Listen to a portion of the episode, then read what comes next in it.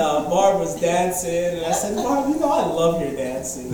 Your dancing makes me happy. Barb, your singing makes me happy too. You want to sing it? No, I'm just kidding. Oh. You don't. But yeah, many of you guys may know the story from when you were little, from the song, right? And so early in the description, right, of the story, we learn he was short, right, in 19 verse 3. We also see that he lived in Jericho, that he was a tax collector, and that he was wealthy. And Jericho was a wealthy town of importance due to its geographic location, where it controlled the approach to Jerusalem. In fact, in this story, Jesus was actually heading there to Jerusalem. That was where he was going. He was going to Jerusalem. And also, Jericho, it controlled the approach to Jerusalem and the crossing of the River Jordan. As a result, it was a popular area for taxation for the Roman Empire. Rome would assign a district a dollar figure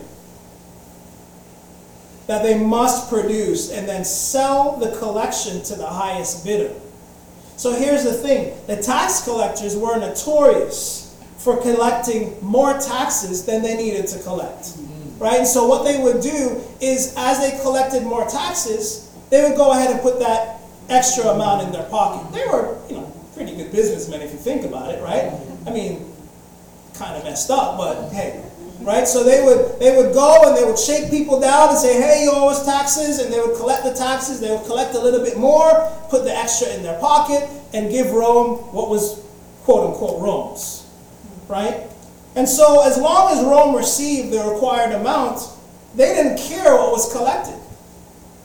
Rome didn't care. It didn't matter to Rome what was collected. And so this led to many abuses by tax collectors, and explained why they're consistently lumped in with sinners in the Gospels.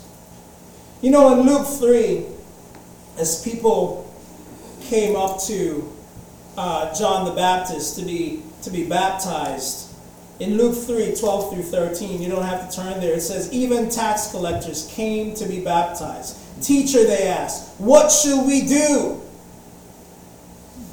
And what does John say? He says, don't collect any more than you are required to. That's what he told them.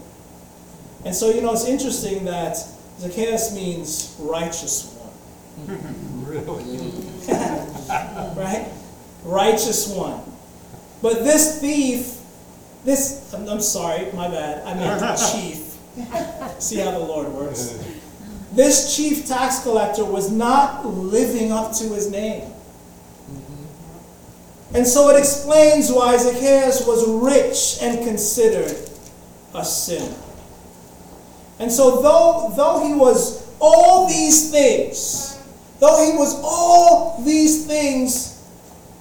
the eyes of the Jews, though he was a tax collector and a sinner, and collected more than he needed to from the people, he wanted to see Jesus. Mm-hmm. Amen.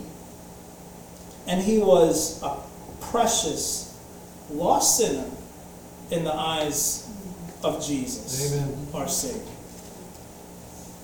Regardless of what we have done in our lives, regardless of our past, regardless of who we think we were or we think we are, we have always been precious in Jesus' eyes. Amen. Isn't that encouraging? Yeah. Sometimes we can look at ourselves and look at our lives, and we can even look at other people. And we can think, man, who am I? We look at our lives, and we look at other people, and we're like, what's wrong with them? Well, you know what's wrong with them? They're somebody in Jesus' eyes. Mm. We got to be careful how we view people. Amen. And we watch the news, and the news and the media paint this picture of people. Right. And they plant this picture of people into us. Where we walk away from it and we're like, ah, oh, that person, you see what they did. You see that. Jesus looks at them and they're like, he's like, they're precious. Amen. Amen. His view of people are very different than ours. Mm-hmm. We should be sure to think of others in this way as well. Jesus wants them to be saved. Amen. Right. As terrible as they may look on TV, as terrible as they may look in the news, as much as you may nitpick their mistakes, Jesus wants them to be saved. Amen. We have a habit of nitpicking everything. Right. We have a habit of looking at people, and the first thing we want to do is find their mistakes. And Jesus says, I want that person to be saved. I want him to know me. And we come over and we're like, oh, well, you know what? Here's what's wrong with that guy. Here's what's wrong with her. And Jesus is like, just move aside because I want that guy in the tree. Amen. That's the one I want. All you guys who are coming with me and following me and you're behind me, I want the dude in the tree. So, guess what? He seeks them. But who does he seek? That's a pretty much loaded question, right? Mm-hmm. Who does he seek? I think there's so much we can learn from this interaction with Zacchaeus. Let's take a look. You see, in the East, it is unusual for a man to run in the East. It's pretty unusual. Especially a wealthy government official, no less. Yet he ran down the street like a little boy following a parade. Like a little boy running down the ice cream truck. Ice cream! Right? Like he's running down an ice cream truck. This man is running down the street. And then what does he do? Climbs a tree. How many grown men do you see climb trees? Some of you are laughing because maybe your husband climbed trees. But how many grown men you see climb trees? Right? He's running down this man, and then he's climbing trees. Right? Up in the tree. Dressed in his finest garb because he's wealthy, right? And he's up there in the tree with probably the other little kids. Grown man! Isn't that interesting? See, curiosity is certainly a characteristic of most little children, isn't it? Right. But here we have this government official who is motivated by curiosity that day. You know, John Calvin wrote that curiosity and simplicity are a sort of preparation for faith. Amen. Kids are curious. They ask a lot of questions. See, Zacchaeus was probably wondering and asking, why such a big crowd? Who's this Jesus of Nazareth that they're following? What am I missing? He didn't want to experience FOMO, right? Fear of missing out. He's like, what's going on? He's like, what's happening over here in Jericho? What am I missing? I can't see. I'm sure. But isn't it how all of us need to be? Amen. I don't think enough of us ask enough questions. I don't think enough of us are curious enough. Are we curious about Jesus? Are we willing to do whatever it takes to see Jesus because we're just curious? We're curious about His Word. We're curious about who He is. We're curious about what makes Him who He is. We're curious about why He even loves us. Are we curious? Are we reading and studying because we are curious, thus developing questions and growing even more faithful? Are we learning new things about Jesus that excites us? Are we finding things that excites us so that we can look at our kids and we're like, Kai, man, guess what I learned? Travis, guess what I learned? Michael, guess what I learned? In the scriptures. This is awesome. Jason, guess what I learned in the scriptures? This is awesome. Looking at our teens and being like, man, this is awesome. And exciting them about the Bible. Where they're more excited about the Bible than what's going on at school. Mm-hmm. Where they're gaining more cool points through the Bible than cool points at school. Mm-hmm. Where we're talking about, like, one of my favorite things in the Old Testament is Benaiah. Oh my goodness. One of David's guys. Mm-hmm. Went down in a snowy pit. Mm-hmm. Chased a lion down in a snowy pit. Right, on a snowy day to kill him. Like, who chases a lion? Isn't that the other way around? Like, who goes down in a snowy pit to chase a lion? Right? But he was one of David's mighty men. He said, look, I'm going to kill this lion. I'm going to go down in the pit to kill a lion. That is cool. That's better than some cute girl with Adidas. You get cool points for that, teens, like, if you know about that stuff. That's cooler, right? That's awesome, right? It's pretty awesome. You look at stuff like in the Old Testament where oh my goodness, where, you know, David is telling one of his guys, hey, don't kill that guy today. Leave him alone. Yeah, he's stoning me, but leave him alone. He's going to get his. That's like movie stuff right there, man. The Bible is so awesome. Are we finding these I don't want to call them stories. I want to call it history. Right. Stories are like fairy tales. It's like history. Right. It's real. Are we finding these things and like making a big deal out of it with our kids? Are we curious like that? Are we learning new things about Jesus that excites us? Does our curiosity stop after we become Christians? Mm-hmm. Is it like, yeah, we're curious and then we become Christians and we're like, oh, that was cool. And then we're done. Mm-hmm. When I was a kid, his curiosity led him to an amazing encounter with Jesus. And it changed his life. I want new encounters with Jesus every day. Amen. You know, I was with the Washingtons. You know, they were over at the house the other day. And I was sharing with them that I want to have the same awe I had for God when I first became a disciple. I have the same awe. Talk about it. And that's not God's fault. Mm-hmm.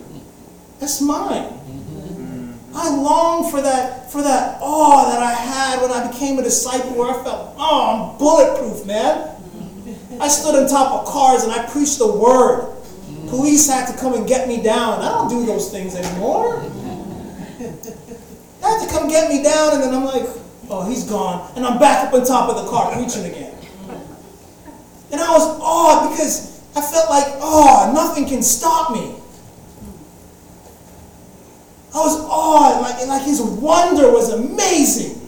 I'd sit outside and look at the stars and I'm like, oh, look at that. And I'm like counting them and I'm like, oh yeah, God's right. I can't count them. Like, I was just awed, man. Right.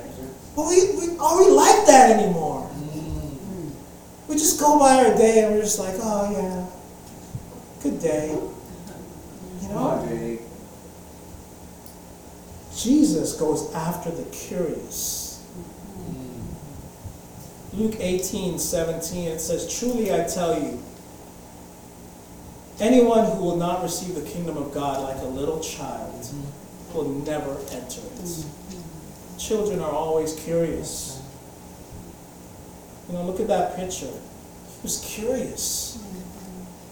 Sometimes successful people you know, like Zacchaeus, they think there's nothing to be curious about.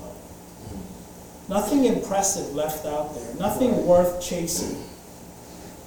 Probably more than anything else, it is pride that keeps many successful people from trusting Jesus. It is pride that prevents all of us from trusting Jesus as well.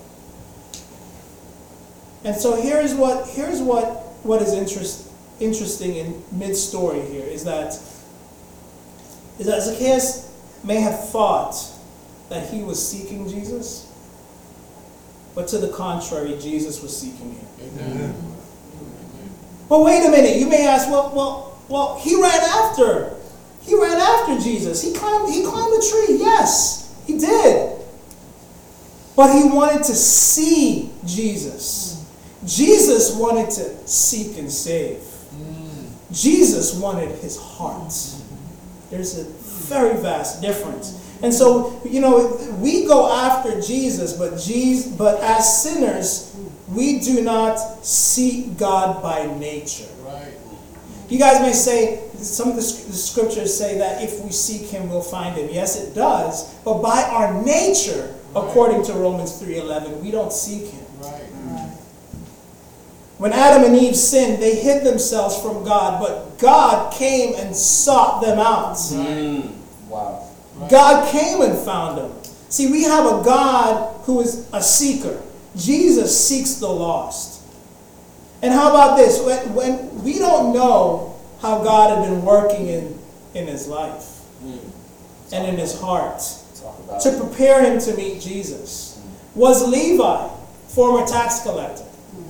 Was Levi one of his friends? We don't know. And told him about his experience with Jesus. Was Levi praying for Zacchaeus? We don't know. Had he just become tired of shaking people down for their money? Had he just been like, man, I can't do this anymore. I'm done taking people's money, jacking people for their money, I'm done. I just want a better life. There are people who are like that. Yes. Claudette and I know a brother who served in Jamaica with us, who used to run guns and do all these things, and he's like, man, I'm done. I want to become a disciple. Mm. Became a disciple, became a leader in God's kingdom. Mm. It's like, I'm done, man. Right? Because, see, he realized the cool points from doing that. Those cool points were temporary. Mm. He wanted eternal cool points. Amen. So who knows what his life was like? But praise God that we have a Savior who will always seek and find a sinner who is looking for a new beginning. Amen. They may not be looking for Jesus, but something is wrong with their life, and they know something must change. Right.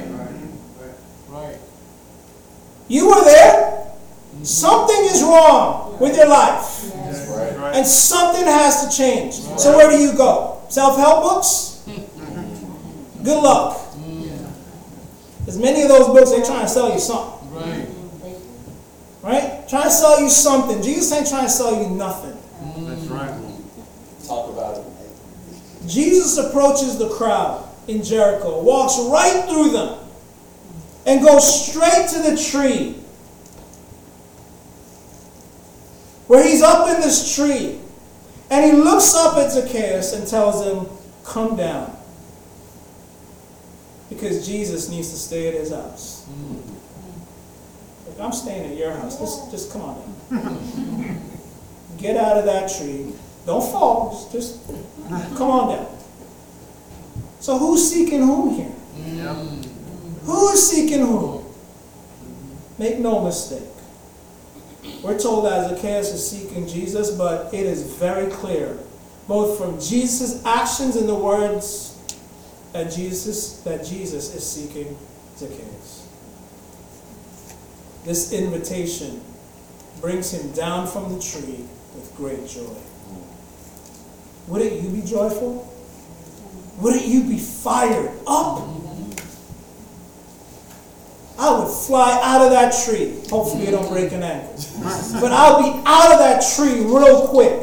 When Jesus invites you, do you welcome him in? Are you going to welcome him in to your heart and welcome him in to your home? What a picture of grace. Jesus knows everything there is to know about you, but he still loves you. Right. Regardless of who you are today, regardless of who you were, he still loves you and would save you by his grace if you would only welcome him in. You know, you probably, you look at this picture, and it's really, we wonder as we see him up in the tree and we read this story here, it's not his fault that he's short. Poor guy. It's not his fault. Right. And he could not see over the crowd. He did what he could to overcome this handicap, if you want to call it that, by putting aside his dignity and by humbling out. Again, a government official. All these people around, and they're like, oh, why are you doing here? Gets up in the tree, becoming like a child. How many of us allow our dignity and our pride to prevent us from seeing Jesus? Yeah. Teens, are you afraid that following Jesus may make you lose cool points at school? Don't worry about the cool points at school. Don't sacrifice eternal points for those temporary points at school. Those points at school are temporary. Guess what? You leave high school, you go to college. Some of those people at high school, you probably never see them again. And then you're going to have to get more cool points in college, which are also temporary. Look for the eternal points. In a spiritual sense, all of us are short in stature. All right. All of us. That's right. None of you guys are tall. Only me. I'm kidding. All of us are short in stature. Right. For all have sinned and fall short of the glory of God. Right. We need Jesus to lift us up to reach God's high standard. It's like there's a glory cookie jar, right? It's a glory cookie jar on the top shelf. And we have fallen short of it, and we can't reach it. We're just too short, and we can't reach it, and Jesus comes and he lifts us up. And he says, here you go. It's right there. We need his help. And he lifts us up and says, here, grab it. The tragedy is that many of us and many people in our community think we are big. We don't need to be lifted up. We still try. We're there. We're trying to get it. But we're like, and we try to help. And no, I don't need your help. And we're reaching. We're reaching. We just think we're big and we can't get it. Many people measure themselves not by God's standards, but by man's standards. Money, position, authority, popularity. Things that mean absolutely nothing to God. Right. I'm sure that's a challenge for teens too in school. Being popular doesn't mean anything to God. And so, what do they do in the world and in man's standards? They feel big. Those things make them feel big, right? Have enough money, you feel big. Popularity, you feel big. Position at work, you feel big. Have some authority where you can put your shoulders and tuck your shoulders back and give some orders. You feel big. Doesn't mean anything to God. Right. Zacchaeus trusted God and became a child of faith. Amen. And that is as big as you can get. All right. That's as big as you can get. And so here we see that he's already becoming a new creation in Christ. Regardless of the response to the people around him, they're grumbling, they're saying all these things, right? You always have grumblers. Right. Yeah. You're always going to have grumblers. And I'll tell you, even in the church, you're going to have grumblers. Right. Right. They're there, they're around Jesus, they want to be around Jesus, right? And they're grumbling. They're there grumbling. They see this guy coming, he's a tax collector, and instead of them thinking, man, he's a tax collector, he's coming to see Jesus, that's awesome. Yeah. They're like, and they're grumbling. You're always going to have grumblers. And so they're grumbling about him, and he's paying them no mind. And he comes down out of this tree, and he announces to Jesus that he will give away half his money and restore fourfold any money wrongly taken. Mm. Amen. Amen. Amen. He pays them no mind. He's like, whatever, you guys. Jesus just told me to come out of the tree. He's staying at my house. I'm not staying at your house. You can grumble if you want. I'm repenting. I'm repenting. I'm a changed man. Let's read this again. It says in verse 8, but Zacchaeus stood up and said to the Lord, "Look, Lord." It's like, "Look, Lord. Here and now, I give half of my possessions to the poor. And if I have cheated anybody out of anything, I will pay back 4 times the amount." Mm. Now, if you read some of the Old Testament, you'll understand that he wasn't saved because of his promise to do good works here. Mm. He was saved because he trusted the Savior. He gave evidence of his faith by promising to make restitution to those he had wronged. Right. Saving faith is more than words. Right. It's more than this confession of your faith. Right. It creates a union with Jesus that results in a changed life. It results in repentance. Mm-hmm. It results in you being different. Mm-hmm. You know, under the Mosaic law, this tax collector didn't have to give back 4 times what he had taken. You can read that in Leviticus. But he didn't quibble, complain over the terms of the law. He offered to pay the highest price because his heart had truly been changed. Amen. He wasn't like, I wonder, maybe 4 or 3, I don't know, maybe 1/5 of what? No. He said, look, 4 times. Mm-hmm. That's the highest number I see in the law. Let me just give that. And I bet you if Jesus said, hey, that's not enough, he'd have been like, all right, 5, 6, maybe 10. That was his heart. Right. Sometimes we quibble and complain too much about Scripture and delay change. Right. That's right. Mm-hmm. We need to just change and repent and worry about all that later. And stop delaying about stuff.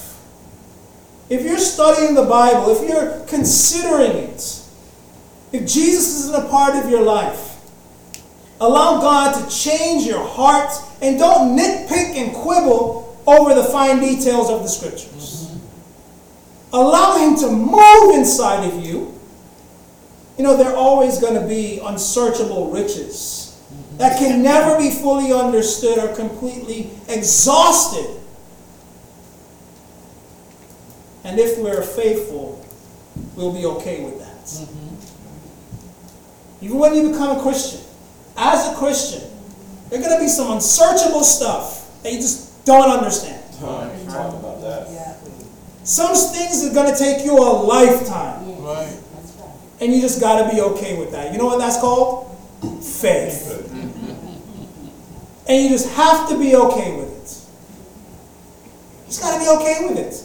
Scriptures say that there are many things that weren't even written that Jesus did. Right. And you just got to be okay with it. Mm-hmm. It's okay. What was important was here was a changed heart. Jesus seeking out Zacchaeus is a picture of his pursuit of each of us. Each of us. But Jesus says, come here. Come here. Come out of that tree. Mm-hmm. Amen. Zacchaeus' actions are noble in the end. But they're a response to the grace of God. Mm-hmm. When it is said that Jesus came to seek and save the lost, that is exactly what is meant. Jesus is the one seeking, and he's the one finding. Right. And he's the one saving. Right. You aren't the one doing it. That's right. He is the one seeking. Right. He's the one finding. He's the one saving us. It's like a drowning person being rescued by a lifeguard. Mm-hmm. Drowning person, he's drowning, and when that lifeguard, he brings his hand down and grabs a hold of him and lifts him out of that water. We're lost and we need to be found. And only Jesus can find us. Mm-hmm. Jesus responds by stating what could be described as the mission statement of Luke. Mm-hmm. The Son of Man came to seek and to save the lost. Amen. Zacchaeus might have thought he was seeking Jesus, but Jesus announces that he himself was the one doing the seeking. Not just of Zacchaeus, but of the lost, wherever, whenever they may be. As illustrated so beautifully in Luke 15 as well. So, we see time and again that that the heart of God in Jesus is illustrated in Luke as a heart for the lost. God doesn't want his children to be lost. Right. And you shouldn't either. Our goal is to please him. Amen. And our goal, therefore, is also to seek and save the lost. Amen. God doesn't want any one of us to perish. He wants salvation to come to their house. He wants to come into your homes. Mm-hmm. He wants a relationship with each and every one of us. Jesus wants to be in your home.